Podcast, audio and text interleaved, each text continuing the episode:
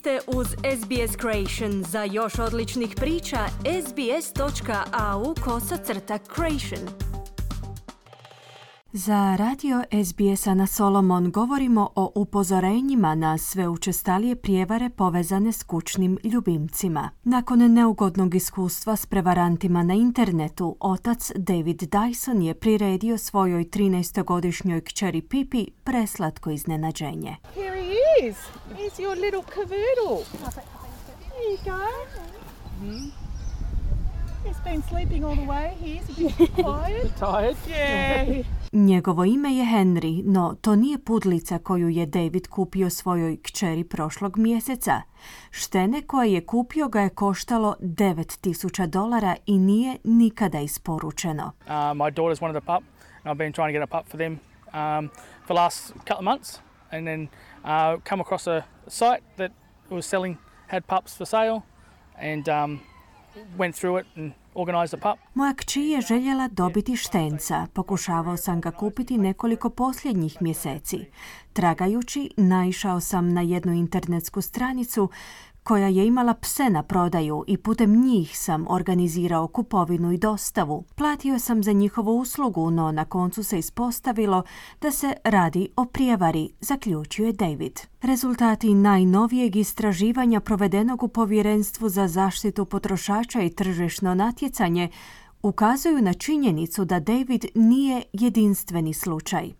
Prošle godine u Australiji je prijavljeno preko 3000 slučajeva prijevara povezanih s kućnim ljubimcima u vrijednosti od 4 milijuna dolara. Broj prijavljenih slučajeva prijevara takve vrste se povećao za 48% između 2020. i 2021. godine. Sandra Trujillo iz australskog pokreta Puppy Scam Awareness je kazala da se ljudi često osjećaju posramljeno zbog toga što su pali u ruke takvih prevaranata. It doesn't matter who you are.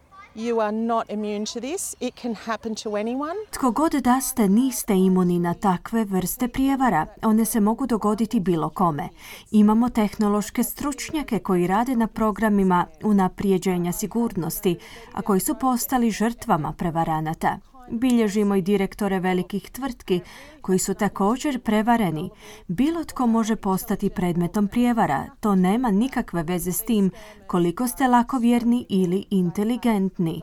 Radi se o vrlo prepredenim prevarantima koji znaju na koji način vam pristupiti, koji su istraživali tržište te koji znaju koju komunikaciju potrijebiti. Oni kradu fotografije sa legitimnih internetskih stranica i repliciraju ih na svoje, pojašnjava Truhilo. Neke žrtve takvih prevaranata su često ljudi koji pretražuju internet u potrazi za životinjama koje žele spasiti. Trish Ennis je direktorica organizacije Companion Animal Network Australia. Ona kaže sljedeće. There are people that are going generally wanting to rescue dogs and cats. To su ljudi koji doista žele spasiti napuštene mačke i pse, te koji na taj način postaju žrtvama prevaranata koji se predstavljaju kao centri za spas životinja lutalica, a zapravo to nisu, istaknula je Ennis. Nigel Fair sa Instituta za kibernetičku sigurnost pri sveučilištu Novi Južni Wales dodaje. The the interesting thing about the online environment is um, whilst we're out there all day doing things online, there's scammers looking at how they can um, prey on people's insensitivities. Interesantno je to što u internetskom okružju u kojemu boravimo tijekom dana radeći svakojake aktivnosti djeluju prevaranti koji razmatraju kako igrati na kartu ljudske osjetljivosti, kako pokrasti ljude te kako otežati ljudima njihove živote, zaključuje Fair. Ako se pitate koji je najbolji način izbjegavanja prijevara takve vrste, stručnjaci vas savjetuju na sljedeći način. Razgovarajte sa uzgajivačima putem telefona ili video poziva. Provjerite sve dostavljene telefonske i identifikacijske brojeve putem interneta.